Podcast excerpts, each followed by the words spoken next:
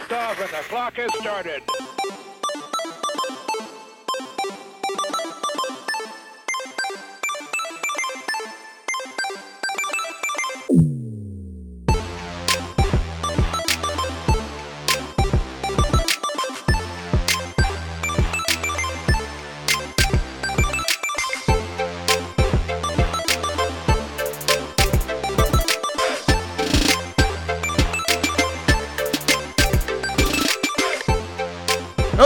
And welcome to That Pixel Life. This is episode 265, recording October 16th, 2023.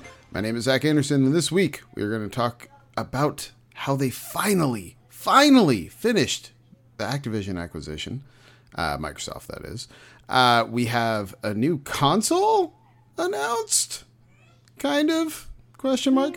One of the biggest new releases has hit. Well, at least the reviews have hit. So we are going to banty about that little bit. But to do all of this and all of the shenanigans you've grown to love from us, I have Shannon Peacekeeper Moore. What's up? And it's Peacekeeper, not the cool Peacekeeper from like, you know, DC or whatever. It's just regular Peacekeeper. Like I avoid confrontation left and right. So I would like to see everybody get along, but yeah, this weekend was rough for my soccer team, my under-8 soccer team. Emails have been flying in our league about behavior of the some of the coaches and some of the family that watch and cheer. So yeah, our team. Yeah, it's never the kids that people write the emails about. No. Although it did start in one of the games because like one of the kids was throat punching other kids. Oh. So, you know, but we won't talk about that one. The other one was just basically we had a coach that, you know, just kind of lost his cool for a second, yelled at a ref, and then threatened the rest of the coaches on the team. So, you know, it's we won't go into much more detail about that, but yeah, it was an awkward weekend. And I'm still dealing with it. Good times. Indeed. You know who doesn't have those problems, Shannon, and will not have those problems in the foreseeable future. Our other host, Justin Basic B Carter. It's your boy. Yeah, hashtag can't relate. I did like your post on Facebook this weekend, though. You know, you were feeling yourself. You had to post up, you know, one of them pics. Yes, you know, my wife crossed a crowded room just to show me the picture that Justin posted. I thought it was hilarious. Oh man, dude, I know. Someone I don't remember the name of the person. Someone I follow on Twitter who does like cute art and stuff. They on their shop, they added it was like a husky sweater. It's gray and white, and it has like that little embroidered, little cute like husky thing on it. It has little paw prints like going down the sides of the sleeves and stuff. And it was available for pre-order at one point, and so I had to like physically mark on the calendar the date and time it went up, so that I could secure both my and Megan's matching sweaters. So. Gotcha. Nice. Yeah, so we both got him. And, you know, it was a little chilly in Phoenix, you know, this weekend. It was actually, like, in the 80s. So I was, like, start to bust out the sweaters, you know. Got that sweater weather coming our way. 80s is sweater weather for you guys. Dude, Shannon, it's something, all right? Like, look, in Arizona, there's no fall leaves hitting the ground. There's no, like, cup of hot chocolate. Like, no, dude, like 85 is about as good as we're gonna get until about December when it's like, you know, 68, and that's peak winter for us. So you gotta take what you can get. I am praying for rain. I am so tired of the warm weather. Like, I just want it to fall up already. Like, just all over the place. I want to see cold weather. I want to get into my comfy clothes. I want to turn on the heater. I want to sit in front of the fireplace. I want all of it. I'm tired of the warm weather now. Yeah, and the last like week, it's been humid as hell on top of everything else, and it's like, why? 80 degrees and cloudy, and yeah, it's brutal. It's just, it's painful. I'm entering the final stages on the renovation in the garage. And yeah, dude, like, I need doors and windows to keep that place like just cool. Like just to regulate the temperature. It's rough. It's rough right now. Dude, we had to take Addie for her follow-up vet appointment today to get the little ear thing taken out of her ear. And as soon as I walked into the vet's office, it was like hitting a wall of thick air. And they're like, ugh. Yeah, sorry, our air conditioner broke this morning. It's like, yeah, I can tell because it fucking sucks in here and I want to leave. They're like, yeah, so I'm taking my dogs who've come here their entire life somewhere else now. So sorry about that. Yeah, give me the 6-7 years worth of records, and I'm gonna take my business elsewhere, I guess. But I mean, on the bright side, the vets and everybody have to stay there for like 12 hours. You get to just leave after your appointment and get to go back to an air conditioned car and an air conditioned house. Jesus fucking Christ! Listen to us, guys. I'm sorry. We have started the show literally talking about the weather and HVAC systems. Like, what the hell? Like, what are we doing? Well, in all honesty, we started the show with physical violence and then it rotated into HVAC. I got thrown into HVAC. There we go. Yes. Oh, man. Why are we old? And boring, bro. Like, tell me about it. I'm excited for my shop, so I can go in there and never have to see anybody else except for my friends that I want to see. It just turns out it's not either me or Justin. But hey, wow. It's like, sorry, I'm too busy grinding this epoxy over here. Oh, dude, maybe we can squeeze you in 2025. This weekend was nuts, bro. Like, I did have to, fend for myself at the soccer game. And then after that, we did have to go down and, help one of my friends out in Morgan Hill for the weekend, kind of get them set up. So, it's over now. So, I did miss some football, which is unfortunate. That was the funny story of the weekend, too, is, we were going to go down there. And they're like, look, we got to go to church in the morning, but we're going to record the 49er game so that we can come back and have a late brunch. It'll be awesome. I was like, great. And, I guess in Morgan Hill, there's no Xfinity, there's no AT&T. They have this thing called, Spectrum.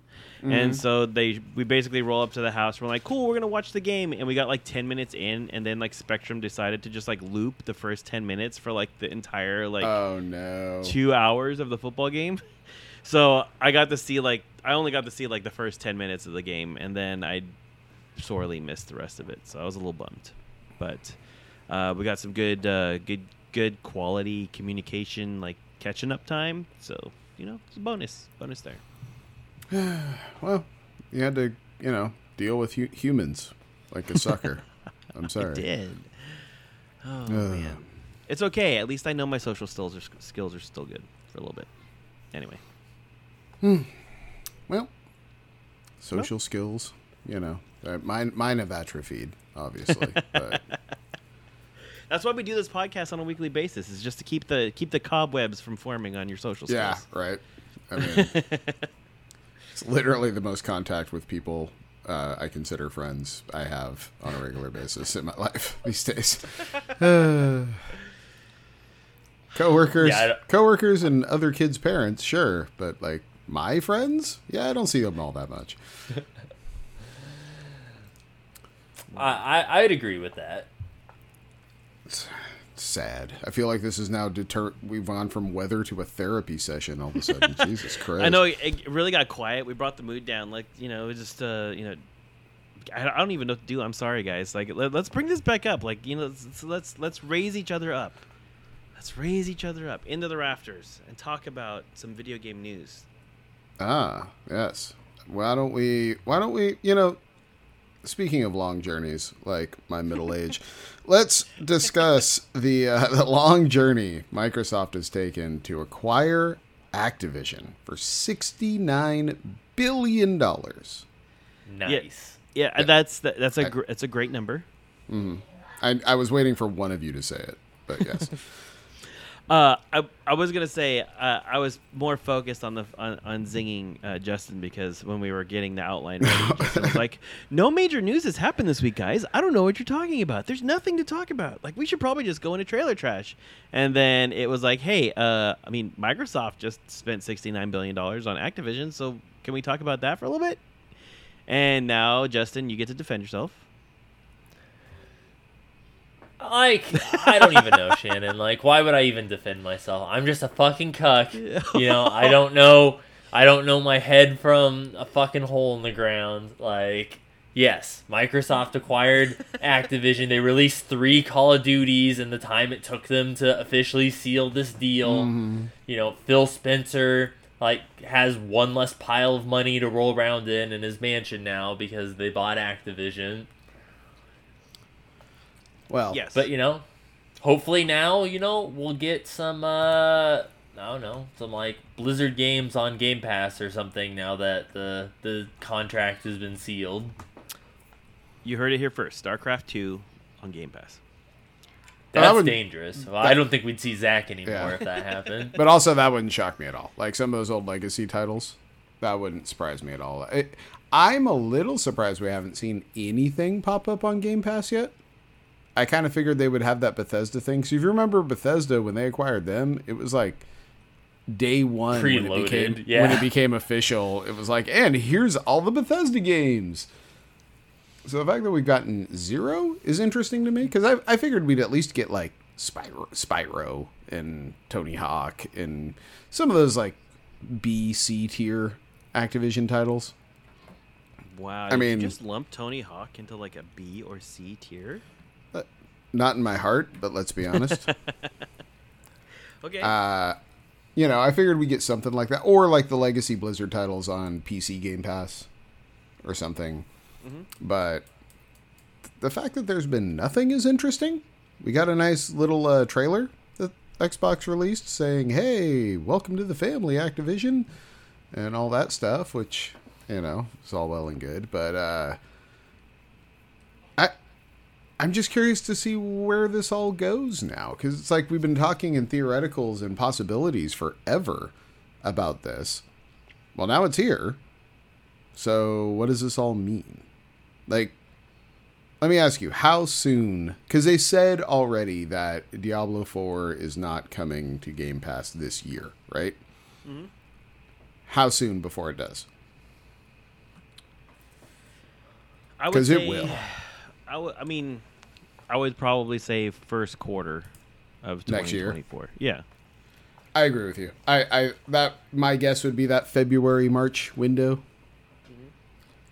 Maybe when like their next big season is about to drop or something like that.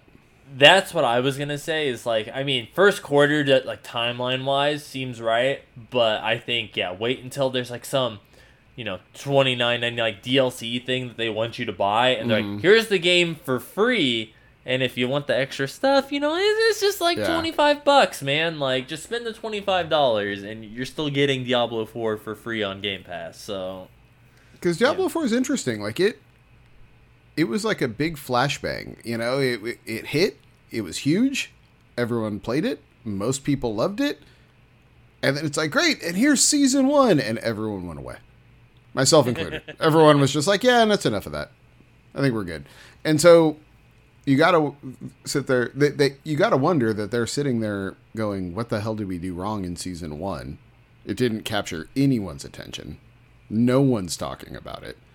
And so I'm curious to see what they do going forward in season 2 to try to fix those things. I think the problem with season 1 is that you had to basically start a brand new character, right? Like, I think that's a huge disadvantage is when you start a season, you got to start over. Just let me use the character that I just beat the game with, like that I went through the story mode with. Like, that's going to make me want to get through the season faster because I'm going to want to make that character like badass so I can do other missions, stories, play at harder levels, and have my character look dope. You know, so I think they shot themselves in the foot with that, but they did that in Diablo 3 too, I want to say. Like, when they made their new seasons, you had to create a new character. That wasn't a new thing.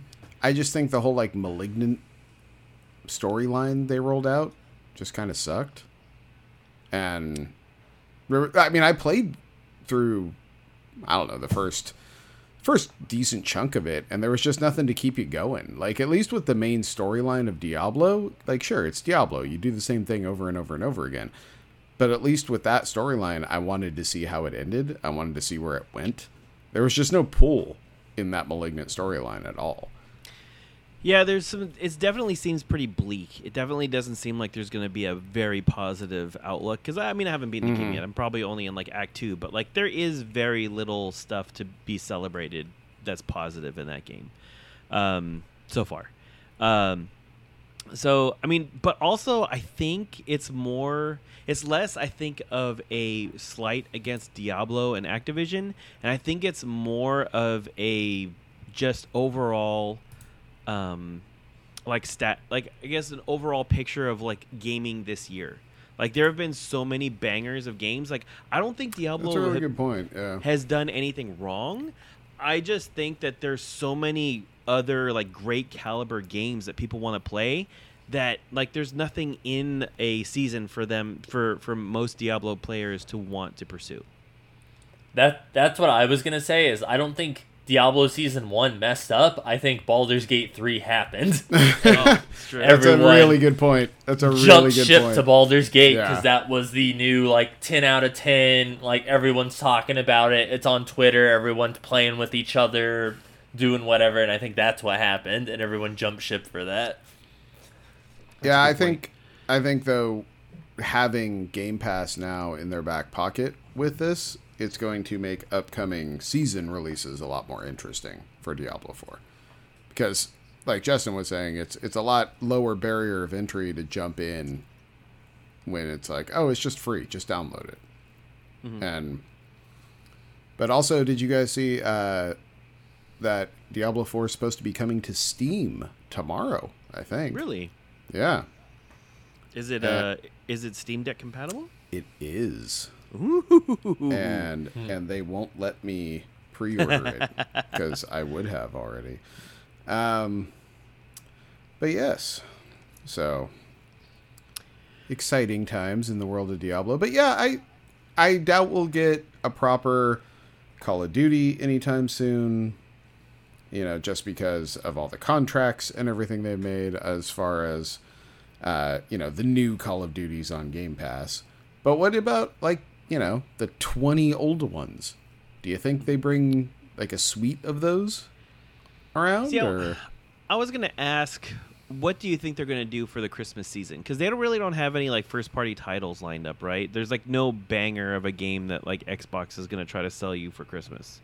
So do you think that maybe they release some type of, like you're saying, I think it kind of ties in your question. Do you see an Activision bundle being sold on an Xbox for Christmas or like for Black Friday? Cause I think they need to do something for the holiday season, right? I don't know if that's solved. I think the move is you package Game Pass with like the Series S or something like that, and that's your. That's your holiday move, 3 months of Game Pass or something like that. That's so insane to think that you're going to sell a console with no games, just Game Pass. And, like, people would be down to buy that. Well, but, I mean, you do get games through Game Pass. That's the thing. You don't need to sell Halo. You need to sell Game Pass that gets you Halo. Hey, guys, you remember Gamefly? Right? This is like what Microsoft reminds me of now every time I hear Game Pass. It's just like, hey, it's a subscription-based service that lets you play video games.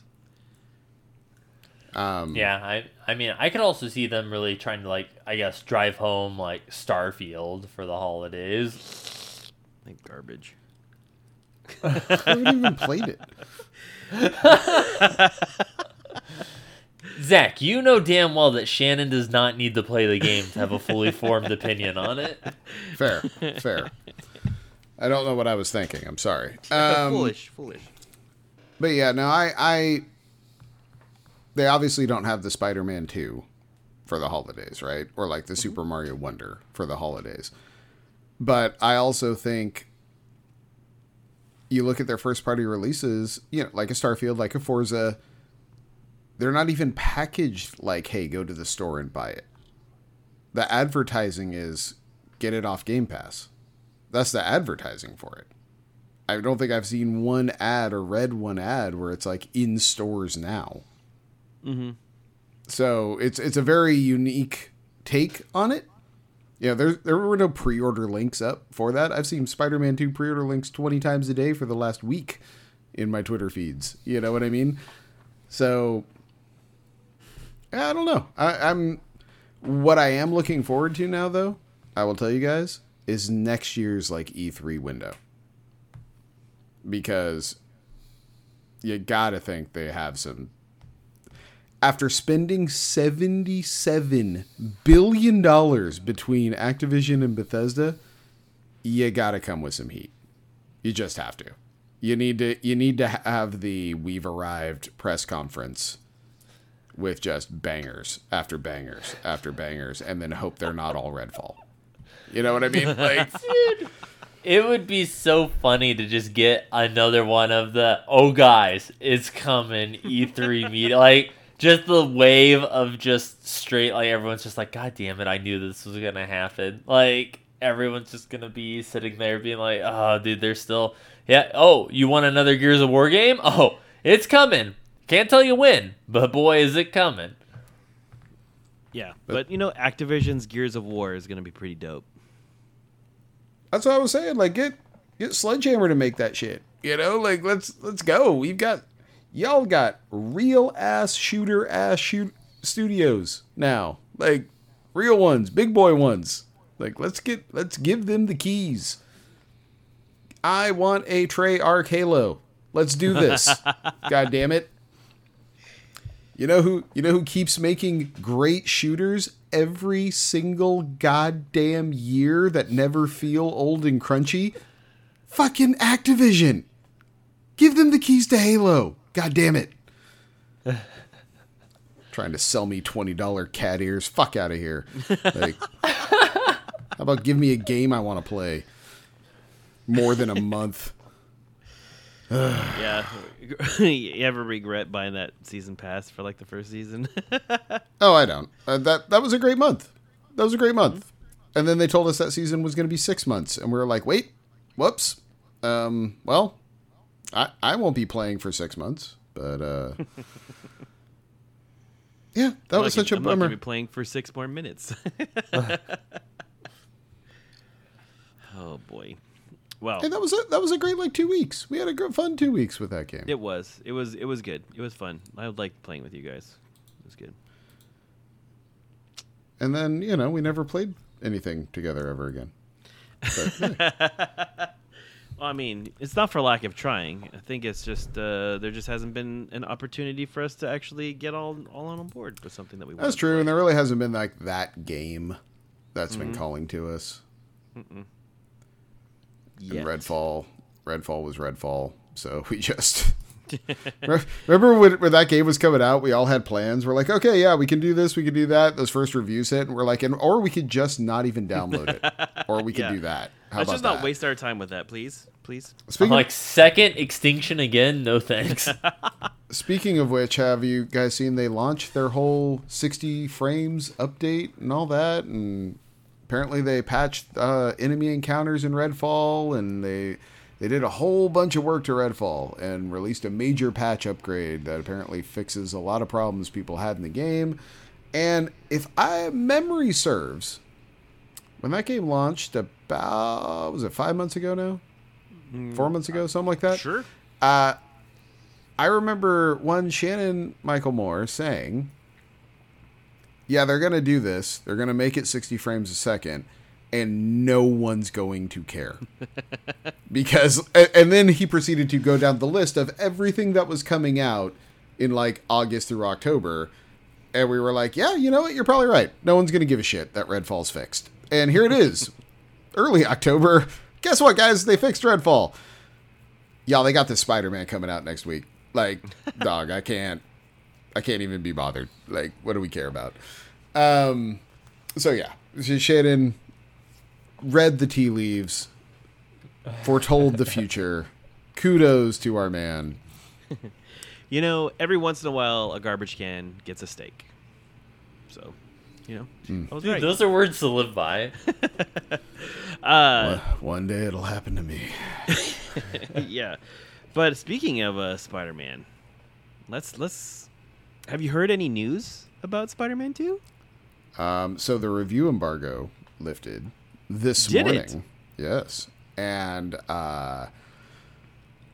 yeah, that game's getting a lot of high scores. Like everything I was reading was like the worst I saw was like a 9 or no, was like a 7.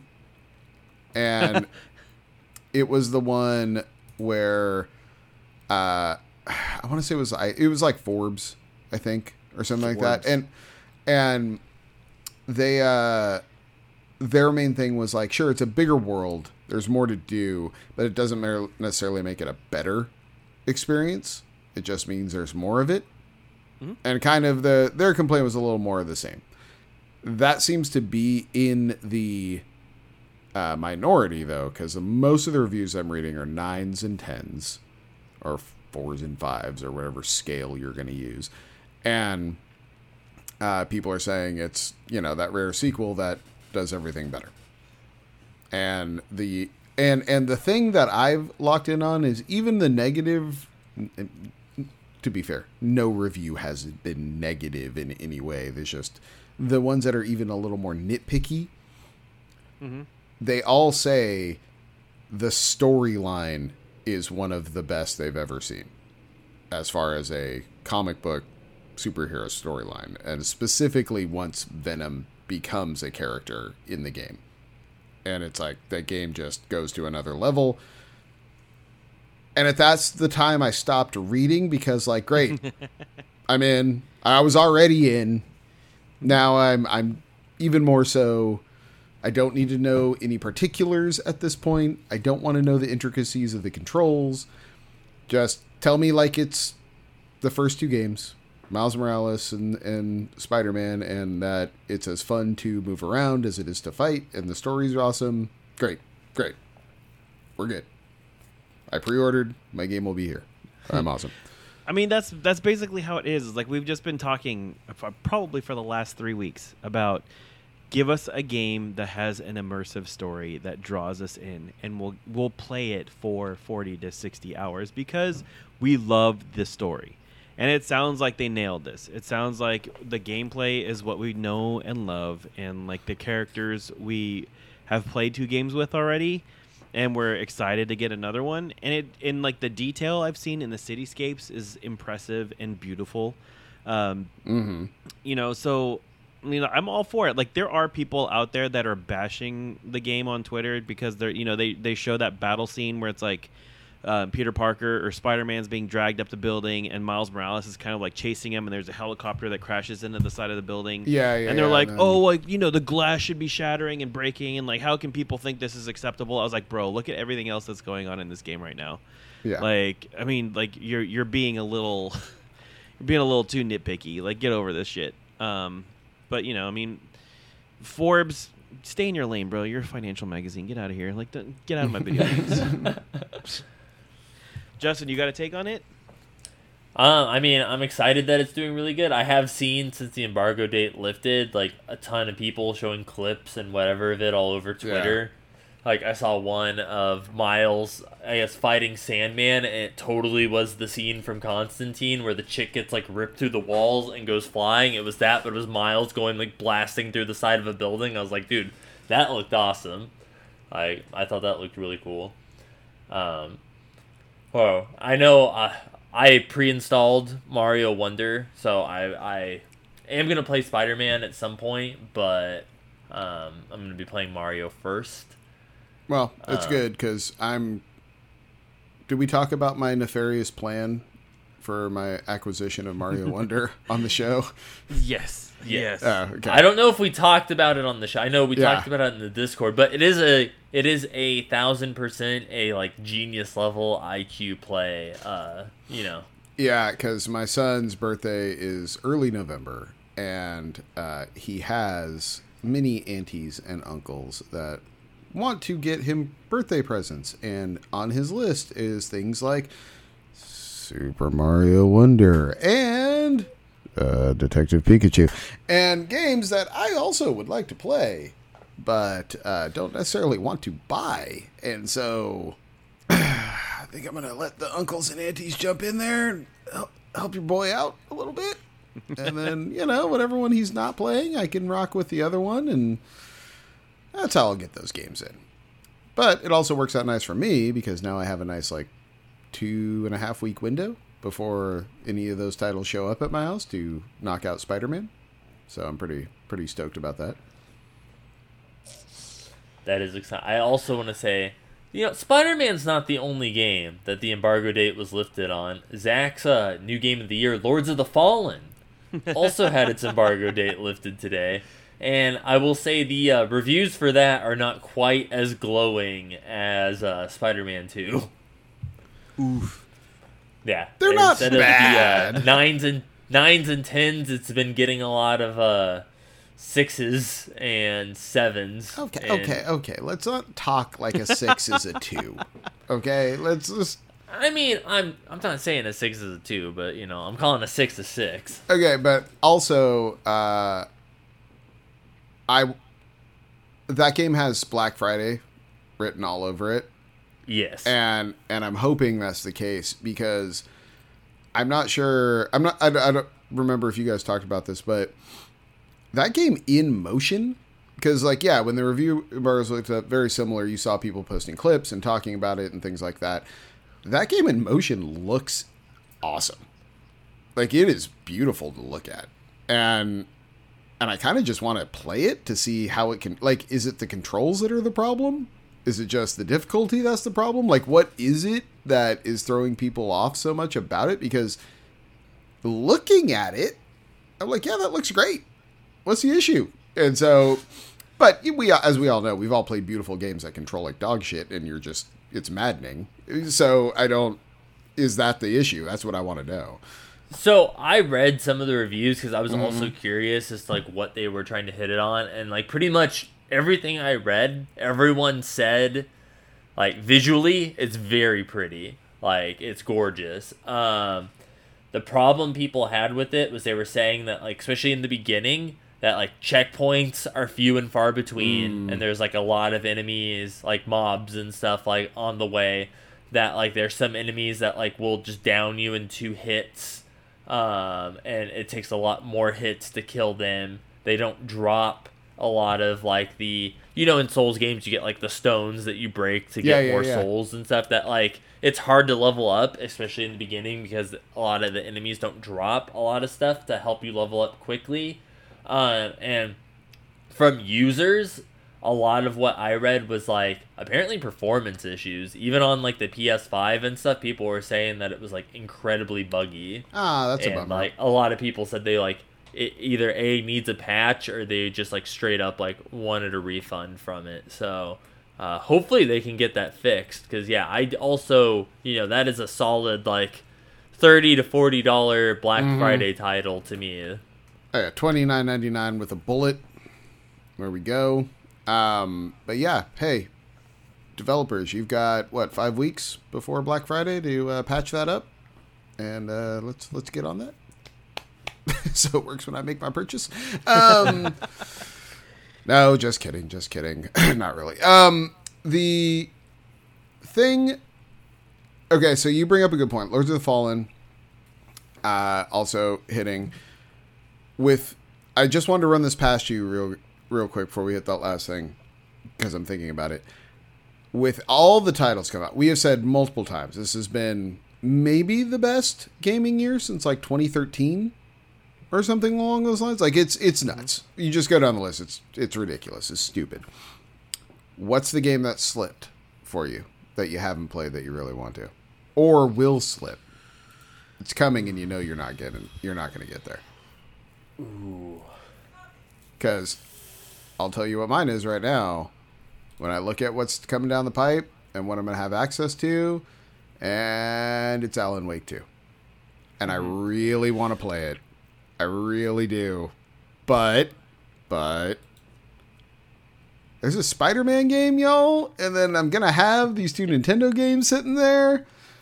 And I've got games I need to finish still. Dead Space, And yeah, I just don't know if I'm going to get to it. And it's making me really sad. Like, I'm actually kind of getting a little anxiety about it because I really want to play Alan Wake 2. And it's kind of killing me inside. Yeah, well, I think for me it's Detective Pikachu. Because, I want to play it. I'm interested in it because I never played the original Detective Pikachu. But I think it would be a good game to play with my son. But yeah, I don't see myself getting around to it this year. Yeah, I know. I am going to be getting Alan Wake 2, Zach, so rest assured I will tell you how amazing it's going to be. But I know for me, honestly, I probably won't be playing Spider-Man 2 this year if I had to guess. But also, dude, Baldur's Gate 3. I've had so many people wanting me to play Baldur's Gate 3. And it's like, dude, that's a 200+ hour fucking endeavor. I know people who have 3 campaigns going on playing that game, and they have not beat the game yet. They haven't even gotten close to beating the game. And it's like, dude, with this year, there's not any amount of time to be able to invest into trying to get into Baldur's Gate 3 or anything, especially in this last couple months of the year. That's all this stuff coming out. That's also a great call, because Baldur's Gate 3 is one of those ones. When I saw the window closed, I knew that was it. I was never going to get back there. Final Fantasy 16 was the same way, where it was Final Fantasy 16 was a game I was going to play this year, and then it became a game I'm going to beat over the next year and a half. Real quick.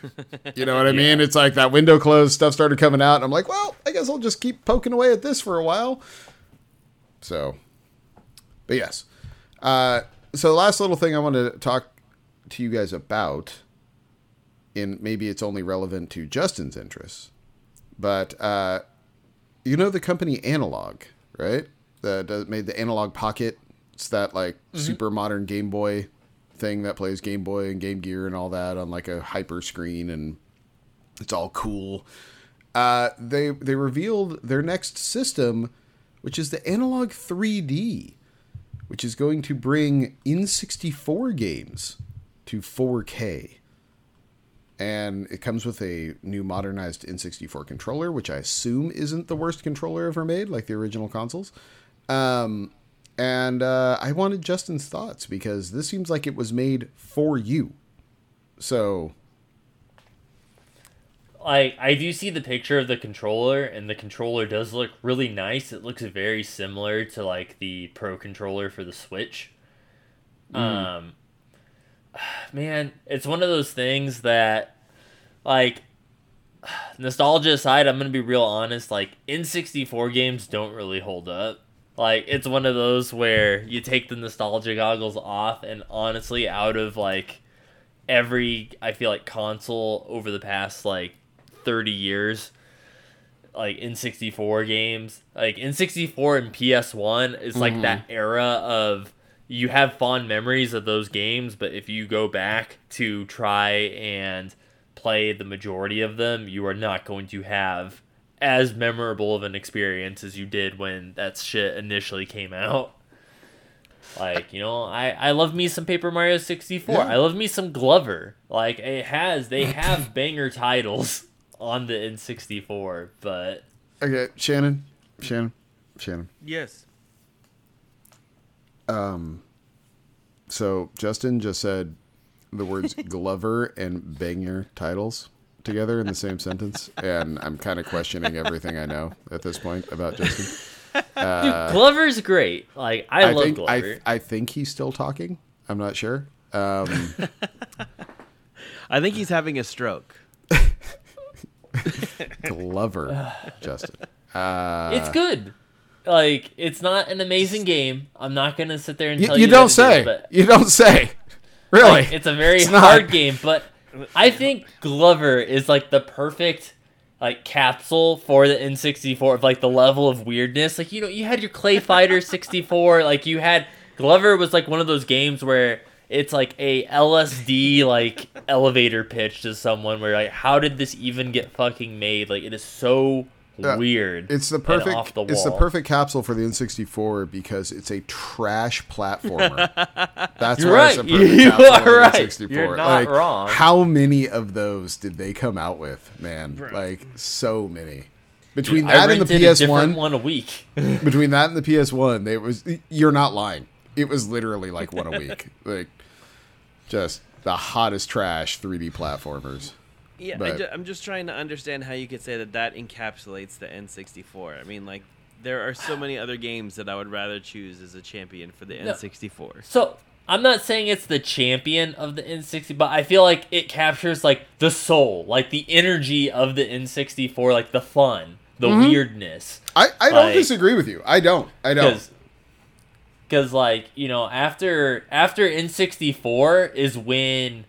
video game, like, once you hit the, like, GameCube, Xbox, like, PS2 era, like, that's when we kind of got more into the, like, oh, there's, like, you can't do this anymore. Like, there's more, like, a set path of you need to, like, have this and this. Like, there's, like, no more, like, weird controls or, like, experimental whatever. It was more kind of, like, cut and paste, like, this is what we need to do going forward because this is, like, what gaming is now. But I feel like, you know, N64 had a lot of really... Not all of them are good, but it had a lot of really strange and weird titles like Glover that experimented with the medium and stuff. It was kind of like the Wild West of, you know, it's like some dude had an idea and they're like, yeah, dude, fuck it. Like, let's just run with it. We'll bang this out in 6 months and call it a day.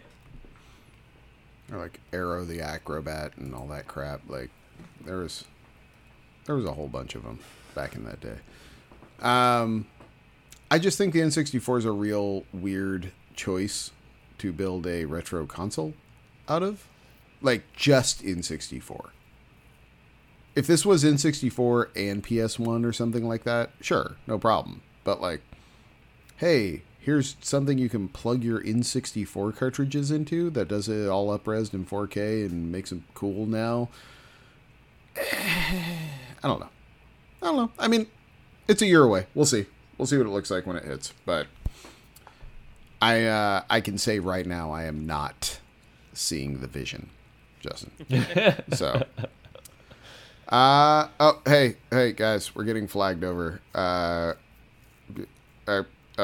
think our boy wants us to pull over. I haven't seen him in a while. So hey guys. You like wrestling? Because I got some trailers for you, and one of them's got a lot of wrestling in it.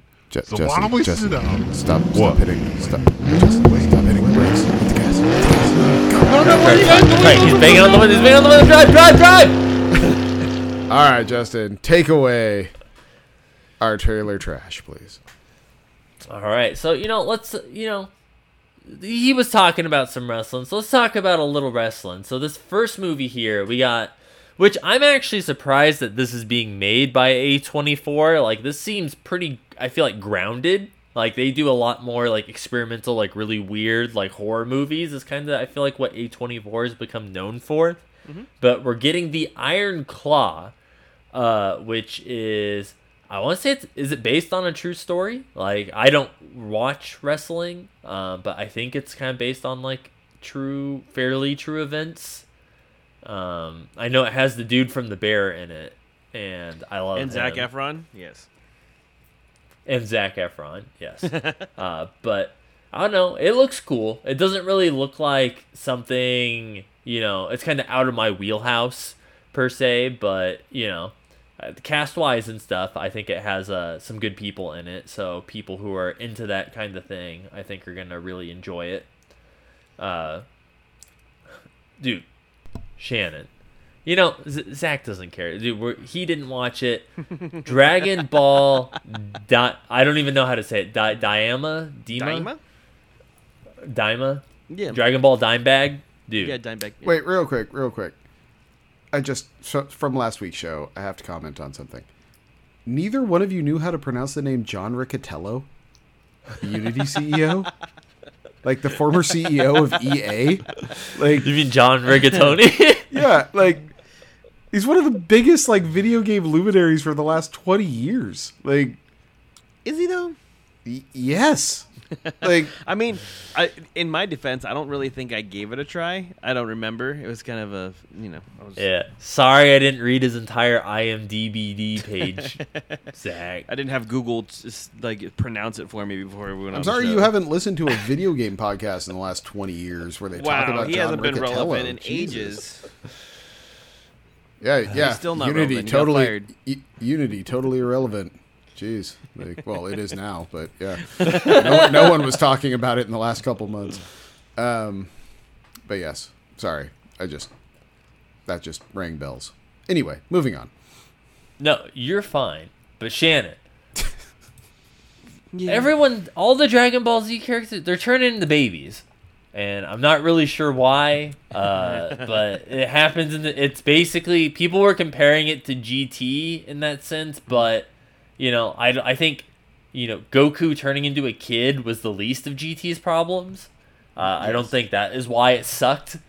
But apparently, you know, the story was written by the actual, you know, father of Dragon Ball. So the story is supposedly canon, and it takes place sometime after Buu Saga and before Super. So it's like fitting in the timeline somewhere in there. Animation-wise, though, it looks gorgeous. Mm-hmm. I was very disappointed that it wasn't Super initially. Like, I was hoping we're going back to, it's been a couple years since the end of the whatever universe tournament arc and stuff. So I was like hoping we were going to get back on track with that. But, you know, I'm going to give it a flyer. Like, it looks cool. I know it's for Dragon Ball Z's, like, 40th anniversary or whatever is why they're doing it. But, you know, I think it looks pretty dope. You know, I wish I shared your excitement because I am like a big Dragon Ball fanboy. Like, I love that shit. But the last couple movies, I kind of feel they have kind of done themselves a disservice. Like, going back to the well and trying to recreate these iconic battles with these iconic characters. And I think they've fallen a little flat in a lot of their retellings. That's just my personal opinion. I know we've gone back and forth on this a couple times. But... I think, like, this whole, like, chibi, like, small, like, anime, like, Dragon Ball, like, thing is more of a cash grab than anything else. It's just kind of like, hey, you know what's going to sell like hotcakes? A whole bunch of, like, chibi Dragon Ball characters. Like, the weebs out there are going to love them. And so that's what they're just going to go with. They're going to create a whole series around it, and it's going to sell like gangbusters, but I don't know if I'm going to be in on it, bro. Like, you know... Muppet Babies were cool when I was, like, you know, growing up. But, like, you know, I haven't watched Muppet Babies in, like, 30 years. This is probably going to be one of those things I'm just going to kind of let fall by the wayside, too. No, and, you know, you're right. Like, I'm hoping the best for it, but I'm not putting, you know, all my eggs on the it's going to be top-tier peak anime, Dragon Ball. So... Mm. But, you know, I want to rein Zach back in here because I know we're all fans of some giant kaijus. And, you know, we're getting Monarch come into the Apple streaming service. Yeah, and it has, in the trailer, you know, we see some John Goodman. We see some, was it Kurt Russell? Yep, mm-hmm. Kurt Russell. Mm-hmm. We see Godzilla at the very end. And I know that was kind of a big point, like, is how much Godzilla are we actually getting in this? Which, it's one of those things where, I guess it depends. Like, I wouldn't be sad if there wasn't a ton of Godzilla if they give me some of the other monsters. Like, we did get to see a good hand. Like, we got to see Rodan and King Ghidorah and stuff in, like, King of the Monsters and stuff. And I know, you know, there's an entire... laundry list of other Godzilla monsters that we haven't got to see yet. So if they give us more of those, I also wouldn't be sad, you know, to kind of pad it out, whatever. They don't want to just blow all the budget on just Godzilla. But it looks really good. Like, it looks like, you know, it takes place kind of after the fallout of, you know, the movies like King of Monsters and stuff like that, after a lot of the cities got ruined by the giant monsters. It's kind of like, you know, people trying to rebuild and, you know, figure out what the hell's going on with all these, like, dinosaurs and flying dragons in the sky and shit like that. It seems cool. It seems like it's going to be very expensive to make, but Apple's never shied away from spending a crap ton of money on a series. You know, they have like The Foundation. They have, what was it, For All Mankind? You know, Silo. Like, there are a lot of series as they put out that are very, you know, heavy to produce, like financially to produce. So I don't see them shying away from putting Godzilla in there. Like, you can't put him in every episode or put her in every episode, like, and have it be, you know, I think it's like diminishing returns. Like, if you see Godzilla every week, it's going to be a little kind of dissatisfying if there's no like resolution there. But I think there'd be a hefty buildup to like a season finale where that's very like Godzilla heavy. Yeah. I would like to see that kind of play out. And, you know, if you give like ultimately like what I would like to see the series evolve into is like Pacific Rim, but it's just like Mecha Godzilla controlled by humans against like, you know, I know wish you guys could see like the audible, like the very visual, like head roll that Justin just gave me. But I mean, yeah, they tried it in the other movie. It didn't work out too well. But you know. I know, that's why I love Mechagodzilla. Mechagodzilla is like number one with the bullet. Like in my book, I love Mechagodzilla, and I was beyond disappointed with the rendition of Mechagodzilla we got in Godzilla vs Kong. So I absolutely would love them to be like that. That was just version one. Like we got version 2.0, and it actually like, you know, make my boy a little thick. He's got that little dumpy on him, you know. It's not some little stick figure like dinosaur skeleton. Like, no, make my boy thick. He's got the little missile fingers and shit. Like, give me Mechagodzilla 2.0. I'm sorry they made Mechagodzilla look like something that could actually fight Godzilla, and not like a fucking PS5 vertical that needed to get knocked over. You know, like it's. But no, I mean, I know what you're saying as far as like the newer renditions. I kind of agree. I'm skeptical. Like, I love these Godzilla movies more than people probably should because they're not good, and I'm aware, but I love them. I'm highly skeptical. The thing that has given me actually more faith that this might be really good is Twisted Metal, because Twisted Metal looked like complete dog shit and was fantastic. So I'm setting aside my personal leanings going into this, hoping. I've got hope, gentlemen, that this is going to be something worth watching. The trailer where they have the little eggs and you see the little kaijus. Fuck those eggs. And the kaijus they're showing aren't recognizable like classic Godzilla kaijus. Have me a little worried. Are they? Because Justin's not wrong. There's a storied, you know, monsters closet full of kaijus they can pull things out of. But are they? Or are they just making some shit up? You know, for the show, which is possible. Yeah. And is this all going to build up to the last 5 minutes where Godzilla shows up? Are we going to watch, you know, 9 hours of TV to get 5 minutes of Godzilla? Like, I just can see it going that way. For all the reasons Shannon listed, with like budget and everything going, it's like, you're not going to spend the money to have Godzilla in every episode. Right. Mm-hmm. Probably not. And so, yeah, I'm excited about it to a point. I'm going to give it 2 episodes. And if it doesn't got me by 2 episodes, I'm probably out. The only thing I will say is, much like a show we're going to discuss in the spoiler zone,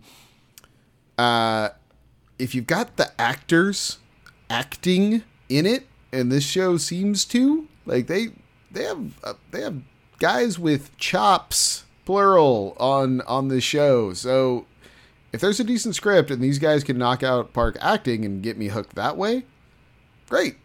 Because, like, you know, when we're going to talk about Loki in a bit, there ain't a ton of effects in that show. There's a lot of dudes sitting in a room eating pie and talking. And you know what? It's fantastic. It's riveting because those guys can act their fucking asses off. And so, yeah, there's a lot of ways to skin a cat.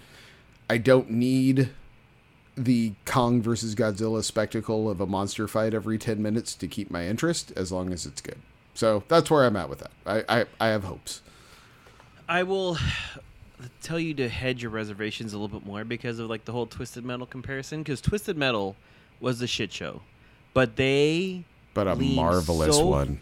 I know, but they leaned so far into that. Like, it was never full of itself, right? Like, it just leaned into the campiness, and that's why it was so charming to watch, right? Is because you were just enamored with how much they were chewing up the scenery and how much they were just kind of like embellishing all of these characters from a video game that basically had no plot.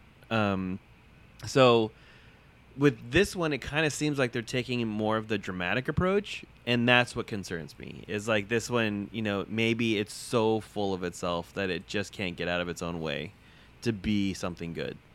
So that would be my only, like, you know, hole in that mm-hmm. hope mm-hmm. you have. But yeah, I mean, we'll see where it goes. I mean, like, what, 2 episodes? Can't knock it after 2 episodes, right? You gave it a try. Exactly. Yeah, I mean, by the end of the second episode in Twisted Metal, I got sweet tooth and I was in. I'm like, all right, we're good. I'm in. All right, do we have any other trailers to discuss? I mean, we could skip the last one. We could probably move on. Okay, sounds good. I mean, and Justin, unless you want to talk about American Fiction. No, I mean, it looks funny, but, you know, it's not necessarily also kind of like usually something that like I particularly would watch. So, you know, I'm fine. You know, guys, go out, buy an iPhone 15 so we can get 10 minutes of Godzilla. All right. Apple obviously needs more money for the budget. So go pre-order your iPhones so we can get 10 minutes of Godzilla in the last episode. All right. You know, also, I want to trail back to something else. You were talking about A24 kind of branching out into stuff that's not like crazy horror, like weird psychological mm-hmm. stuff. Mm-hmm. I got to applaud that, because like Lionsgate started out as basically just the place that makes Saw movies. And right. like now they're doing a whole bunch of stuff. They're doing crazy stuff. So like if A24 is growing and branching out, more power to them, because I mean, it seems like, you know, they make a lot of stuff that you and Zach enjoy. And, you know, now maybe they'll make something that I enjoy. No, and that's true, and that wasn't a slight by any means. I totally thought you were like, no, they're not going to.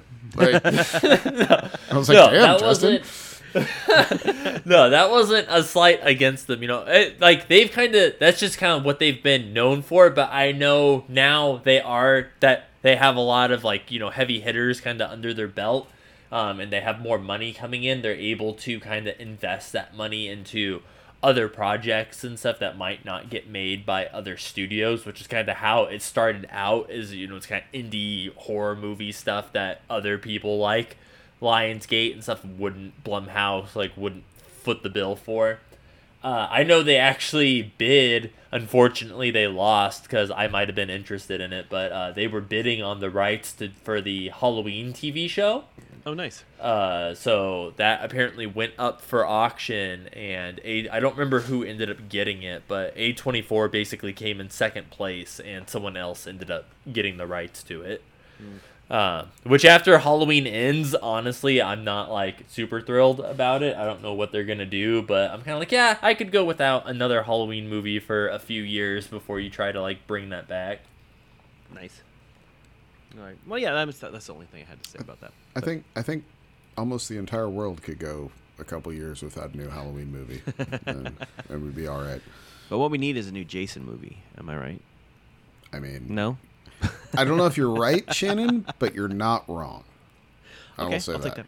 Yeah. I'll take that. Jason X, still the best modern Jason movie. Love it. It's, oh my god, in the holodeck part where he's slamming the one sleeping bag with a camper in it against the other sleeping bag with a camper in it, and the like campers in the sleeping bags are still like giggling and laughing while he's doing it. Kills me every time. And then he wraps it around a tree. It's us. Yeah. All right, shall we talk about a little what we have been playing? Yes. Yeah. All right, so I was not here last week, so I couldn't tell you that I finished Cocoon. Woo! It's great. It's fantastic. That last... Justin, are you still playing it? So... I am still playing it, okay. But I am at like the very end. Like I've played it the last couple nights, and like I think twice now. I honestly thought I was at the end of the game, and it kept going. I was like, really? Yeah. And so I asked my friend who beat it. I'm like, dude, this is where I'm at right now. How close am I to the end? And he's like, dude, you are like right there. So yeah. I got all the orbs again. You got them all back. Okay. Yes, I got them all back, and now I'm on the where it's straight up become Patrick's Parabox, and it's kind of blowing my mind right now. Yeah, that last. So at some point you lose all the orbs, right? And then you have to go get them back, and that sequence between the time you lose them and the time you get them back, this game gets hard. Like it gets. Like really staring at it, not knowing what to do hard. And then you make a discovery like, oh, there's the little like teleporters that pull you in and out of the spheres. You make a discovery like, oh, you always go to the last one you went to. And all of a sudden it opens up a whole new world for you about like, so I can grab this and go here and take this, and now it'll put me in this one, not this one where I came out, but this one where I went in, and it's like, yeah, it the game is so good at that. It's so good at creating that sense of like the snowball rolling down the hill. Like you'll be stuck, and you'll figure out one little piece, and it's so wonderfully designed that one little piece will like slowly trickle into the next little piece that picks up the bigger piece and next you know, this thing you were staring at for 15 minutes not knowing what to do, you solved in 30 seconds just because you were like, oh, because this goes here and this, boom, done, and you're off. And it's like, and it's such a cool feeling every time it happens. It's such a cool feeling. And I do see the parallels. Like a lot of the team that made this was the team that made Inside. So when Playdead broke apart into the two teams, there was the Somerville studio and then this studio. And you see the Inside in this game. Like you really do, as far as just of like, okay, you hatched, go. It's like Inside. It's like, well, I'm in this building. I guess I'll go to the left. Like, I don't, you know, all right, sure. They don't like explain the story at all or anything, but the way the world's designed and balanced, and there's really only one way to do anything. You can't just like stumble into the solutions. There's really just a clear path to the solution every time. It gets really mind-bendingly when you have stuff that's like shooting outside of a sphere, but you needed that effect in the other sphere, and you have to figure out how to get those effects from an outside sphere into an inside sphere, and then you need to be there to move a thing to get, like, it sounds chaotic, but when you figure it out and when you do it, it's not. It's actually pretty easy. It's just getting to that point is very hard. And so, yeah, I love this game. I love it so much. It's fantastic. I know I'm talking around it because I don't want to be all spoilery about it, but it's really good. It does, and Justin was right. It does the thing the Portal does, where when you solve it, you feel like the smartest person on the planet. It gives you that like huge serotonin boost of like, I am the greatest. Yes. And yeah, I would say 8 hours is what it took me beginning to end. And it's just good, man. It's just fun. It's great. Do you feel the ending was worth it? Like, do you feel like it kind of wrapped everything up well? Not really. No, it just kind of like the whole thing is just weird. Like, I wouldn't even say there's a story, really. You're just kind of moving along, and crazy shit is happening as you're going through, and then something happens to your character, and then it ends. And it's like, okay, all right. And then, you know, like, do I get more of this? Is there a sequel? I don't know. Like it totally has that indie project in the biggest sense of the word of like, it feels like an art project. You know what I mean? Like this was not something they set up to make Cocoon 2 with, you know, there's no sequel coming. Or at least no connected sequel anyway, I would think. But it's just a really good puzzle game. That's all it is. It's just a really good puzzle game. And it keeps pulling you along and it keeps building upon itself as you play it. And then by the end, you're using everything you've pulled from the last 7 hours to get through that last hour. And it's really well done. Nice. Yeah. Justin, did you have thoughts more about Cocoon? I just wanted to say, the two parts that kind of have blown my mind so far, which I'm going to tiptoe around like you did, but with the, like you brought it up earlier with the white orb and then the orb within the orb within the orb, like from a technical like programming standpoint, that shit blew my mind. Like I was like, I don't know how they got that to effectively work all. Like that's a technical marvel in my mind that actually like effectively works how it works. I thought that was really impressive. And then once you like figure out like what to do with the black diamonds and then you're going up in the sky and it becomes almost like a rhythm shooter. Mm-hmm. Like I like how the genre just like completely changed. It's like now you're doing this and I was like, oh shit. Like, and those parts were honestly some of the hardest parts. I could always get to like the fourth level and I have a time limit and I was just like fucking it up. And then I'm like, okay, I can get through these three parts and I need to get to like the timing right on this fourth one. Cause like shit's moving this way and this way. I have to time the shots just right. Yeah. But it was really cool how it like, and then you like do the back and forth thing with the boss, you know, like the back and forth shooting and all that stuff. And then, the boss fights in this game are great. Like every single one was fantastic. I thought I do love the boss fights and the fact that you don't actually die, you just kind of get kicked out and you can just seamlessly like jump back in really quick and it's like nothing was lost and it's like, all right, yep, nope, we're going again, we're trying this again. And I do love how they handle, you know, quote unquote dying or failing, where it's just the boss grabs you and throws you back out and then you go back in, you're right where you left off. There's no like real penalty for failure. It's just, nope, didn't do it, try it again. And I thought that was a really good way of handling it, because it doesn't take you out of the game. You don't have that like, oh, I'm so bummed, I spent all this time and it didn't work, you know, thing. It's just, you just keep pushing forward. Well, yeah, it's not like you're sitting there on your phone for 2 minutes waiting for a loading screen or something to get back in. It's like, nope, you can just immediately just walk back in, try it again. Yeah, like do it a little bit different this time. Like you said, though, it's just a wonderfully designed game. Like, just beginning to end. And then the other thing I was playing was Street Fighter VI. Mm-hmm. And then the game glitched where my character that I created, his eyes were closed all the time. And all the time. Like, no matter if people were talking to him in cut scenes or... he was fighting or everything. His eyes were always closed. And it got to the point where it just, like originally I'm like, this is hilarious. Like, so I just wrote it out cause it was really funny. And I couldn't fix it. I would have had to delete the character and restart, but, and so it got to the point though, where it just annoyed the hell out of me that I stopped playing Street Fighter 6.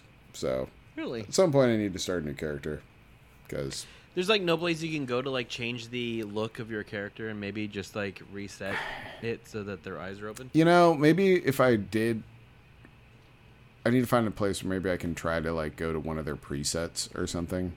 I don't know. But, yeah, I couldn't figure it out myself, so.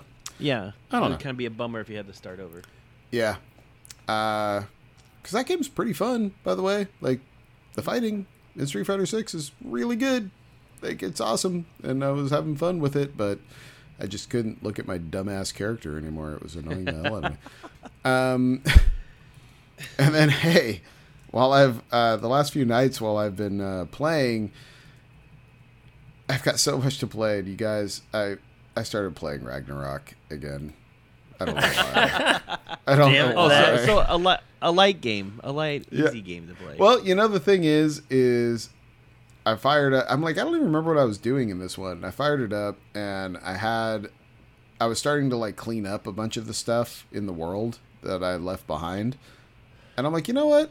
This is going to be a fun way to kill an hour or two. So I just dropped that bitch to story mode and then just started going around and like, getting all the chests and getting all the stuff and like, oh, I'll complete that quest and I'll complete that quest. And I've just been doing that for the last like 3 or 4 nights. It's really fun. It's really relaxing. Cause yeah, like you never come close to dying. You get little more bits of the story as you go along with your crew and stuff like that. It's been fun. I've been enjoying it. Guess what? Nice. God of War Ragnarok. Good game. I know. Shocking, but real good game. I'm glad it didn't come out in 2023. Yeah. Shannon, what have you got? So I've been playing, as you all know, I've been playing Sea of Stars for a while now. Yeah. And so this week I finally rolled credits on Sea of Stars, but they do this one thing that I hate with games where it's like you finish the game and it says the end and then a question mark appears right next to the end, like after like a couple seconds, right? And you're just like, God dang it, like what did I miss? Like where is the end? What's the good ending? Is there a good ending? What's gonna happen? It's a very weird ending because, like, your characters basically become, like, gods, essentially. And they're like, yeah, cool. Like, we're done with this planet. We're going to go on to, like, the rest of the universe and save everybody. Like, from all these other, like, world eaters and demons, right? And then it turns into a shmup for a second. What? Yeah, it's super weird. Like, you go... You basically turn into, like, energy orbs that, like, fire bullets. And, like, you basically go into outer space and, like, shoot monsters out of space. So it does take a hard pivot there at the end. And you're just like, okay. And it's basically after you fought the last boss, who I felt was very underwhelming. Like, which tells me that there's something I'm missing. Like, maybe there's a... There's a locked door that you need to have like 5 chests. You need to open 5 chests in the world to basically open the door up.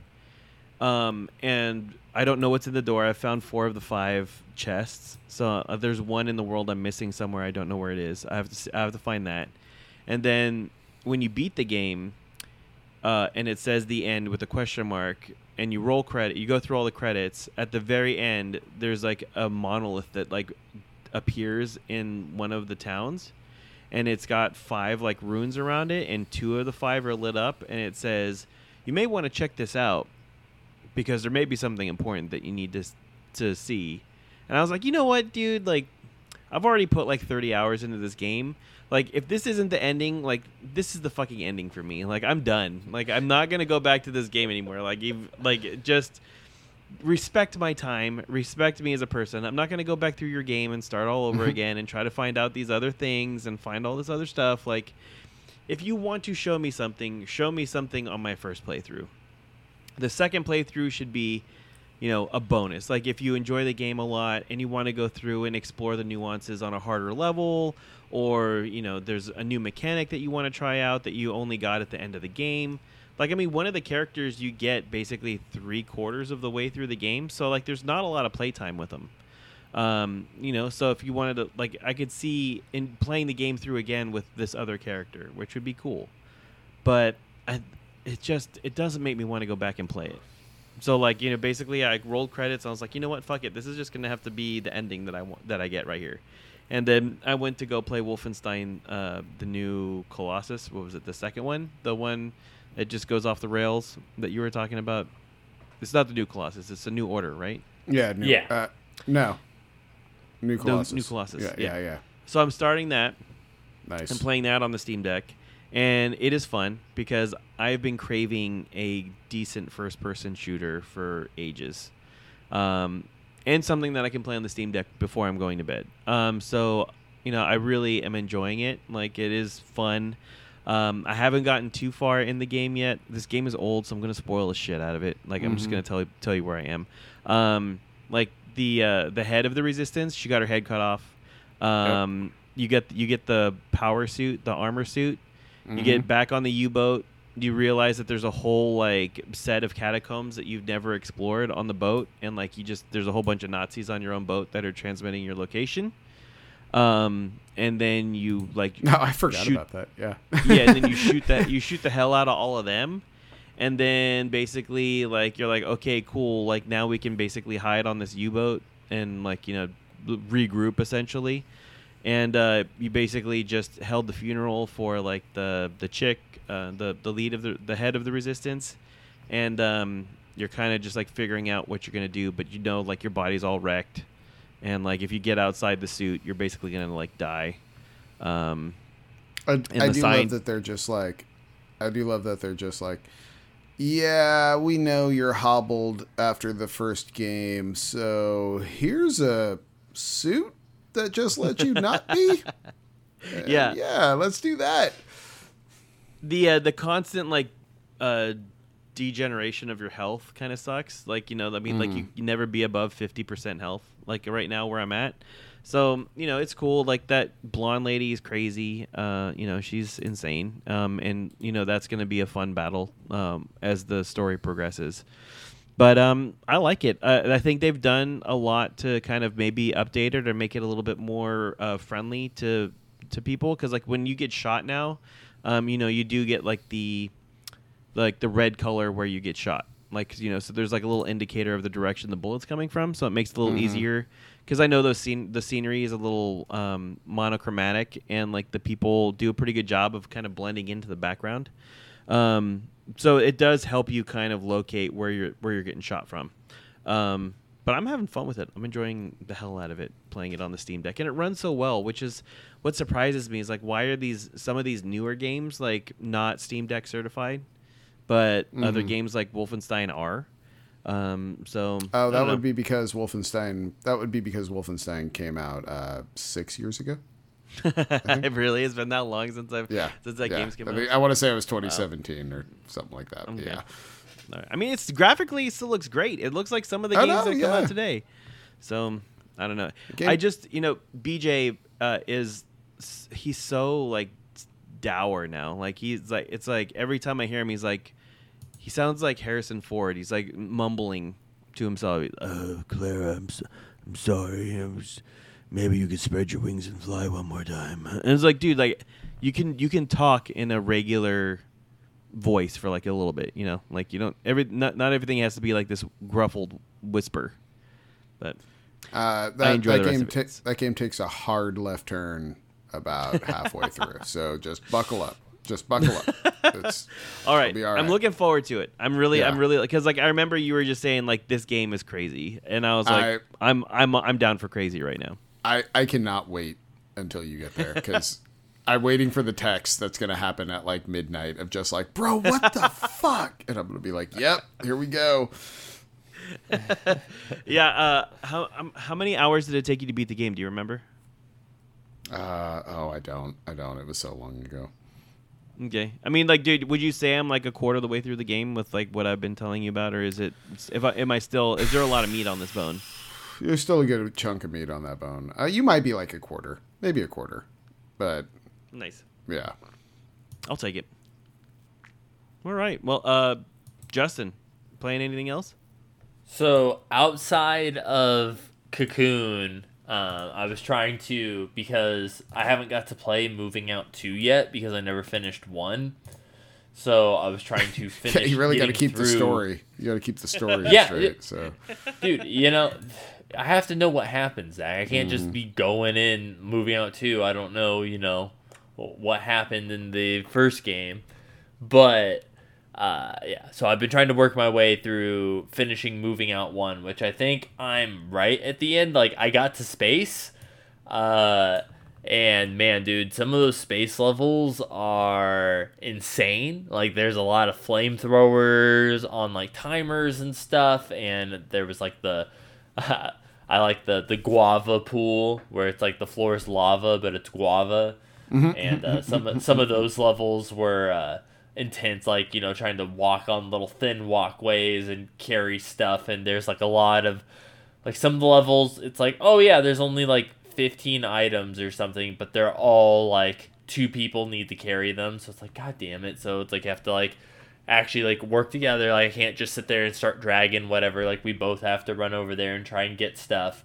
And then did like the one level where it was, you're on like some like John Wick style, like the moving van's over here and then we're on this moving truck over here and like trying to chuck shit across the freeway like onto the actual truck and work our way through this like, you know, 16 like room giant truck trailer thing, trying to work our way to the front. And it was hectic, but it was a lot of fun. Like I'm hoping that by this weekend and stuff, I'll probably, well, by this weekend I'll have Mario Wonder, so I'm probably not even gonna return back to it until that's done. But if I'm being real honest, but it was still a lot of fun. It was a lot of fun playing it.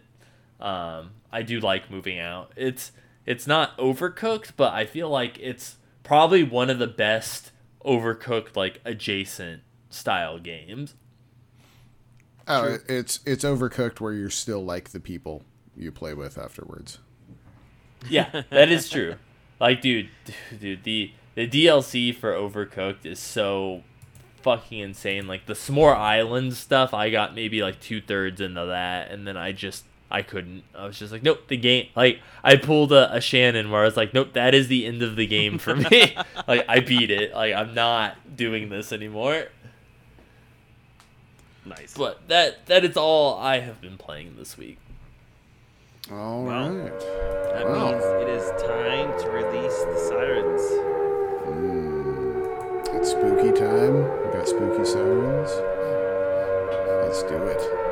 Okay. Spooky sirens. I've been anxious to talk to you guys about Loki. So, have you both watched it? I have not, but you can go ahead and spoil it. It's okay. I've heard a criticism that it is slow. So, I hear that criticism, and I'm going to tell you it's bullshit. So, Loki is easily, hands down, without question, the best thing Marvel has put out since Loki Season 1. Like, it's not even close. It's okay. I mean, most of the fans from Disney would agree with you, because, I mean, the numbers are through the roof. Yeah. The thing I find interesting is the thing that makes the show good is like the antithesis of every other Disney Marvel property that is coming out. Like, it's good because it's slow. It's super character driven. There's a lot of dialogue, a lot of talking in rooms. Like, there's that, you know, I think in 2 episodes there's been maybe one good action sequence. In 2 episodes, and that was when they were hunting down a former hunter that went to the sacred timeline to go live his best life. And yeah, like it. So essentially, to catch people up, he who remains, Sylvie kills him, unleashing Kangs on everyone. You know, timelines are branching left and right. And now, because that's happening, the TVA is like crashing because they do not have the capabilities to manage all these different timelines. And, but the people at the TVA are like, no, we were all stolen and put here. We have not lived at the TVA our entire lives. We did not, like, we were all variants that got taken from timelines before they got pruned and put here with our memories wiped. And so, you know, like, there's a kind of a mini rebellion going through the TVA. And then there's the old guard of the TVA that's still, you know, loyal in a sense to the mission. And at the end of the 2nd episode, I find they made a very interesting decision in that the old guard was successful before they were captured in pruning almost all of the other timelines. Like, they basically did a full frontal assault and just, like, blew up every other timeline they could find. And in a weird way, kind of got rid of Marvel's multiverse problem in one fell swoop. Like, oh, by the way, there's not all these timelines anymore. So, yeah, we're going to get back to that one sacred timeline again. Anyway, moving on. And so I'm curious to see what they do with that. Like, was that a nod to, hey, guys, this whole multiverse bet we made didn't really pay off? People don't like it, so maybe we're course correcting? Or was that always part of the plan? I don't know. We'll figure it out. But I find, yeah, the character development. OB is a new character they've introduced, and he's fantastic. I love OB so much. He's kind of like he's the tech dude that's supposed to fix all their like temp pads and all that stuff. And he's been working by himself at the basement of the TVA for, you know, hundreds of years. But he also wrote the manual about how everything operates. And anytime someone has a question, he's like, pulls out the book. He's like, did you read it? Did you read the manual? Because I wrote it. Like, you know, like it's all in there. But he's super funny. And yeah, the show's just so charming. It's so good. Every time the episode ends, I just want more of it. Sylvie has escaped to 1982 Oklahoma and is living there, working at a McDonald's, just trying to live out life and like eat some French fries and enjoy herself. But, you know, it's, you feel like something's coming. And I think that's the other thing. The show so far, I mean, sure, it has the big, huge, overarching, there's all these multiverses popping up, and there's all these people that they're trying to save, blah, blah, blah. But the actual nuts and bolts of the show, the stakes are really low. You know, it's like the first episode is, can we get Loki to stop time slipping? Like, that's the first episode. The second episode is, can we find Sylvie? That's the whole second episode. You know, there's none of this, like, Falcon and Winter Soldier, we've got to get this guy to stop a plague and blah, blah, blah, and we're doing this and we're going there and there's all these, you know, and it's just one of those, like, you know, we're interrogating a guy, it's going bad, Mobius lost his shit, hey, do you want to go eat a piece of key lime pie and talk about it for a second? Yeah, all right, dude. And then we sit down and we have a piece of key lime pie and talk about how we lost our shit. It's like that, but it's great because... And I think it's because you have Tom Hiddleston, who has played this character for, what, 11 years now? And knows it inside and out, can completely embody the character, has a perfect foil with Owen Wilson as Mobius to kind of bounce off of. They play off each other comedically perfectly. Like, it's a really fantastic team as far as comedy timing and everything goes. And yeah, I just think it's a super strong cast. And I don't know why it's the best thing they've made since the first season of Loki, but I want to say it's because you have a familiar character who can ground you in a new setting, and the new characters they're introducing, they're not a bunch of like superheroes. I need to know who all these people are characters. They're just filling out the world in great ways. They're adding character, not characters. And I think that's the difference that you're getting with this show. Justin, your thoughts? Dude, like, you're 100% right. Dude, when, in episode 2, when Loki saw Sylvie for the first time since season 1, I honestly got a little choked up, and I was like, damn, dude. Like, it hit me hard, and it's just like, he's such a good actor. And even in episode 1 and stuff, I was just like, dude, I haven't been like felt that level of emotion in a Marvel TV show since Loki. Like it's night and day different. Like I was like, dude, the level of emotion and stuff from Tom Hiddleston is better than the majority of the Marvel movies we've gotten lately. Mm-hmm. Like that's the level of quality, and Obi's great. Like you said, I love the actor that they chose to play him. I think he's hilarious. The joke of like, well, he's like, did you read the book? And he's like, well, did you read the book? He's like, read the book. I wrote the book. Yeah. Like that joke never gets old. Yeah, totally. Yeah, Owen Wilson's character is great. Like, I love him and I forget what his name is, Rick Wolf or whatever, when they're in the McDonald's talking and the whole, like, he's like, tell me about your movie. And just them having a conversation about some multiverse fucking movie that, like, doesn't even really exist or matter. And he's like, no, tell me, I'm genuinely interested. Just tell me about them. He's like, you wouldn't get it. Like, whatever. They're just going back and forth with each other about it while they're eating French fries and drinking shakes and stuff. It was so funny. But then I also love how that guy knows the team is coming to prune the timeline, so he just keeps going like, "Yeah, how about you take me back? I did my part. How about you take me back to the sacred timeline now? I can we go? Can I get my shake to go? Can I get this food to go?" Like, he keeps coming up with reasons to leave. It's hilarious.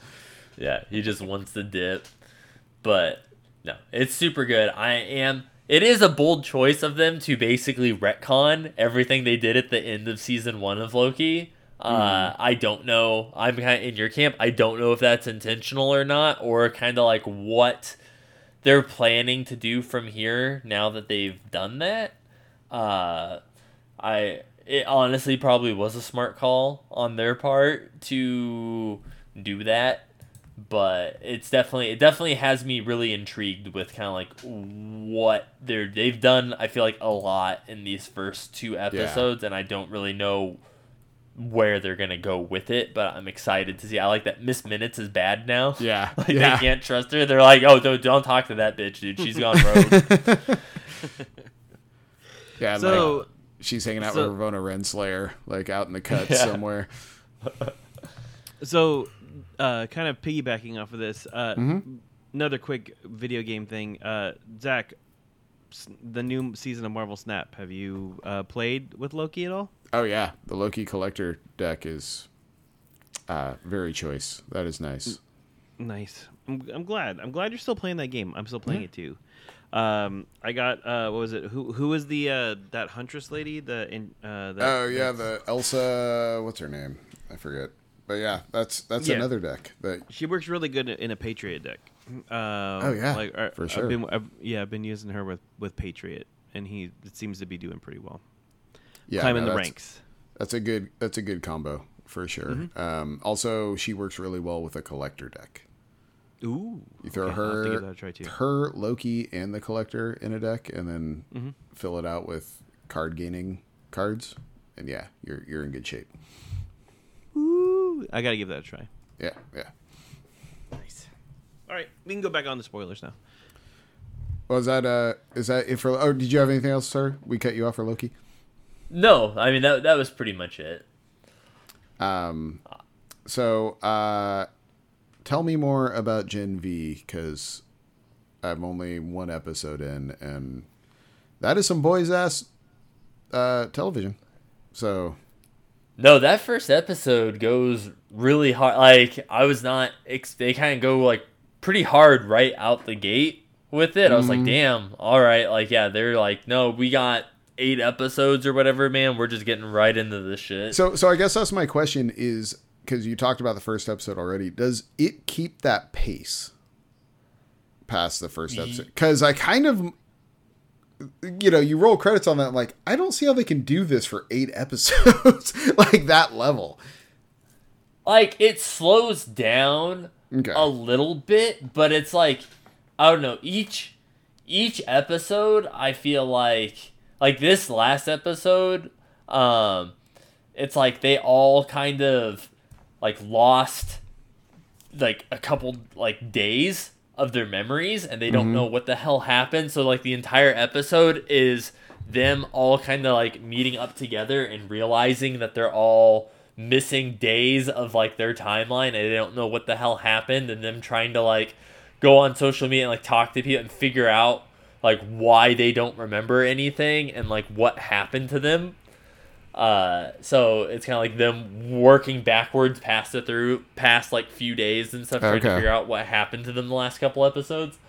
But I've really been liking it. Like I still really love the characters. Like I feel like it is a lot more like grounded of a story and stuff. Like it's more like self-contained, and like I think it'll actually have like a like a genuine kind of ending to it, where, you know, the boys constantly build stuff up and then kind of just leaves it open hanging there, where I hope this is just like perfect. Just give me like an 8-episode, whatever, open and shut, like that was a good beginning to end, like little story in this world, which Gotcha. Is what I want. Okay. I'm intrigued. But yeah, I've really been enjoying Gen V. Dude, so something that I did enjoy this week is, because it's October, it's spooky movie season. HBO Max added all 5 of the Final Destination movies. So it'd been a minute since I had watched them all, and I was telling you guys before the podcast, but like I've watched 1 through 3 numerous times, and I've seen 4 and 5 probably at least like twice, but I could not remember for the life of me like anything that happened in 4 and 5. Like it was like purged from my memory. Like I couldn't tell you characters. Like normally I could even like, oh, like I remember this death, like that was pretty cool or whatever. I couldn't remember shit from 4 and 5, so I was like, all right, like let's just start at 1 again and just work our way through kind of like beginning to end with them. And man, dude, 1 still holds up, I think, fantastically. Like 1 is still a great movie. I love the tones of it. Like the characters are good. It's like a like solid like kind of like late 90s like whatever, like early 2000s like whatever horror movie. The way like death is portrayed and like the clues to kind of like who's next and stuff, you know, the way that all plays out, love it. The second movie, it's like, okay, like, you know, we have the one chick who's the one returning character from the first movie, who everyone's kind of coming to her for like help to figure out what's happening, and they make references to the first movie. And the second one has some good deaths. So first movie, plane accident, you know, plane explodes, guy wakes up, had the vision that it was going to happen, gets in, tries to get off the plane, gets in a fight with people. But like group of like 8 of them get off the plane, and then it does explode, and everyone's like, how did you know? And then one by one they end up dying in the order that they were supposed to die on the plane, and it kind of ends with them like realizing that, you know, there's a pattern, and then like if they come to the realization that, you know, if you get skipped, like that doesn't protect you, it just puts you back at like the bottom of the list, and then it'll eventually come back around you again. And then, you know, you get into the second movie, which is the car accident on the road with the log truck, where the logs come through the windshield, murders a bunch of people. Like classic, so good.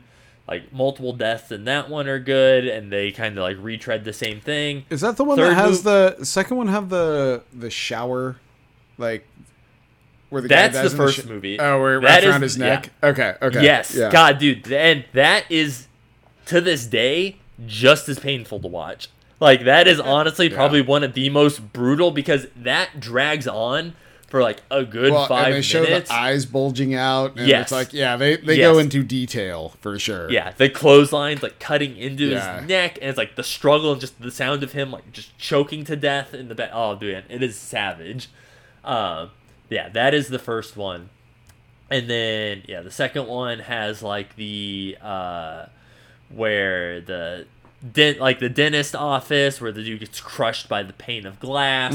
And, I'm trying to remember what some of the second ones were. I know at the end, the chick from the first movie like ends up dying in like a huge blaze of explosion at the hospital and stuff. So second one, I think, was still really good. Then we get into the third one, which is the roller coaster. Kudos. The roller coaster. Like that is a fear everyone has ever had. Like awesome. Yes. Totally relatable. And then it has like the two chicks that die in the tanning beds, and it has at the end the one chick kind of gets like strung by the neck by the horse and gets like dragged through, and the fireworks are like going off everywhere, and they kind of do like a callback to the first movie where the dude gets hit by the sign. It has the nail gun where the chick gets nail gunned like in the throat like 9 times. I really liked 3, but 3 is also kind of the start of the descent of the series, where it's like, it was okay, but like Death wasn't as big of a player in this. Like the black guy that they have, kind of the mortician that's kind of playing, like explains to them like, oh, well, you cheated Death and whatever. Like he's not in that one. It's the first one he's not in. And you can totally tell because it doesn't quite feel the same. And the chick, normally in the first one, the guy had the dream or whatever, and then kind of got hints about how people were dying. In the second one, the chick also had like a dream, and she also kind of got some hints and stuff, but it wasn't quite the same. The third one, the chick took a bunch of pictures while they were at the amusement park, and the pictures are what kind of foretold how they were going to die, which is like, okay, that's kind of an interesting twist with it or whatever. Like, I'll run with it, but it didn't have Death in it. So then we get into the fourth one, which is where we start hitting the dog shit now. This is the first one. This one was made for 3D, which is how you already know you're in for a bad time. The CG in it is fucking horrible. Like they had, I feel like a lot of like more practical effects in the first three, and this one was just like, nah, dude, just 100% CG, and it is like the Flash level CG. Like it is awkward looking. Like blood looks really weird because like it looks really fake and whatever, because they wanted it to come at the screen, and it's just like, man, that one was they went to a NASCAR race, and the car, like, this car loses shit, and, like, Wheel comes over the fence and, like, murders people, and the Coliseum starts collapsing and kills a bunch of people. That one, yeah, I don't think that one had Death in it at all either, and I hated all the characters. Like, all the characters in that one, it was the first one where I'm like, all these characters suck. Like, none of the deaths were, like, really great. And then... Dude, the dude got, like, visions for each time someone was going to die. It showed, like, random objects. It was almost like an episode of fucking Medium. And I'm like, dude, that is so lazy. Like, compared to how they did it before, I'm like, dude, that was, like, major backsteps. Like, I could not get into it. So I was, like, sitting there, and I'm like, dude, they need to bring Death back. Like, every movie's kind of the same. Like, they don't really introduce any new rules or anything. I'm like, they need to add some new rules to, like, how this shit works. You know, so I was kind of like, they really need to... So then we get into the fifth movie. And the fifth movie is honestly the one that pissed me off the most, because it improved so much on 4. Like, it answered a lot of the problems that I had with 4, but in the worst way possible. And I was just like, dude, you had it. Like, it was there, and they fucked it up so hard. Like, the fifth movie, the accident was, like, a bridge collapsing. Like, they're on some business field trip to do some team-building exercise. The dude falls asleep on the bus. The CG in this one, also fucking horrible. But they're on this bus, and then, like, the guy has a dream about the bridge collapsing or whatever, wakes up, gets off the bus, the bridge starts going down, and then his friends and everything. Death is back in this one, the mortician guy, which is kind of what the fourth one was missing, and that was a big problem with the fourth one, is they didn't have that person to accelerate explaining the rules to people like Scream does. Like, Scream's like, this is the movie rules, this is how the shit works, go. Gotcha. Yeah. And they didn't have that, so it's just them rediscovering the same shit that you've seen in all the other movies, and it takes like 40... Oh, guys, I figured out we're dying in the same way we're supposed to be on the bus. Yeah, no shit. That's how it worked in the first fucking 3 movies. But it takes them 40 minutes to refigure all that out, because there's no character that transferred over from those other movies to be like, hey, I already lived through this. This is what we got to do, which was the biggest problem is, like, you know, after 2, no one survives in these movies. Everybody dies at the end. That's the gimmick, which... is part of the problem, is it's like, you know what's going to happen. Like, nobody makes it out alive. So then with the fifth one, it's like, okay, yeah, the bridge is collapsing. The guy randomly gets visions again. So it's like, okay, we're not doing the cool, like, hints to how people die. I will give it to them, though. The way they switched it up, which was one of my complaints, is they did a lot more, like, building of the deaths, where it's like, oh, like, this little screw fell from the ceiling onto the balance beam, and it's like, okay, this chick during her act is going to land on this screw, and it's going to cause this chain of events for her death. She never lands on it. So they do a lot of red herrings of like, oh, this thing's dripping and it's going to cause a problem. Mm-hmm. That's not what happens, though. It's like, oh, it did all these little hints to make you think, okay, how is she going to die? And then she does this like triple axle thing off this thing, lands weird, and her body folds like a pretzel and she fucking dies. And it's like, okay, was not expecting that. So even, but at the same time, it's like, that kind of sucked. Like, they did all these red herrings, and then how the death actually happened was not that cool. But I give them kudos for at least trying to, like, misallude you into it. Like, it wasn't just handing you, like, this is what's going to happen. No, like, they're like, okay, yeah. They're making you, like, kind of think what's going to happen and then completely deviating from it. And then, you know, so he has all these visions. And then they introduced the rule that now, okay, they're changing the rules. If you kill somebody else... Before it was like, okay, if you intervene and save the person, then, you know, they go to the bottom of the list and whatever, and it resets. But now they're like, okay, well, if you yourself kill somebody else, you get whatever time they had left gets added to your clock now. And so, okay, now they're introducing new rules. So now this dude's like, okay, well, can I really kill somebody else to keep myself alive? And they kind of introduced that, which I like that. And then the ending of the movie is great in the sense that it does full circle back to one where the guy was a chef and he got this like he took this job to go to Paris to study under some other whatever, and at the end of the movie him and his girlfriend get on the plane. Well, yeah, come to find out the plane they're getting on is Flight 180, which is the plane from the first movie. So the entire time this movie took place in 1999 or whatever, when the first movie took place, and now they were in the original accident that happened in one. And it's like, that was beautiful. And it's like, I'm so sad that you attached that amazing ending to this terrible fucking movie. But kudos, though, on ending it on a high note like that. And my biggest gripe, too, is the fact that you have Final Destination 1, 2, 3... Then the fourth one, you would think, oh, it's called Final Destination 4. No, it's called The Final Destination. And then the fifth one's called Final Destination 5. And it's like, dude, you should have called the fifth one The Final Destination because it loops back to the first movie. Like, why would you do that? Like, you had it. It was right there, and you fucked it up. And it upsets me to no end that they did that. But they're supposedly making a sixth movie, which is why I watched them all. And it's like, I don't know if it's like the sixth movie or if they're doing like a hard, like the Scream, like, you know, 5, 6, or they're doing like a soft reboot type of thing with it. I'm not really sure, but it was still fun to watch through, even if like 4 and 5 kind of suck. It was still fun to watch 1 through 3 again after so long. Rad. That's a lot of Final Destination, Justin. That's a lot. It was. That's it was a lot of free time. You know, and I will give it to them. You know, those Final Destination movies, solid 90 minutes every time. Like, you know, it was not padded out. Like, it was good beginning to end, just 90-minute interval. So, you know, nice. It was worth it in my book. Doesn't overstay its welcome. Gotta appreciate that. Yeah.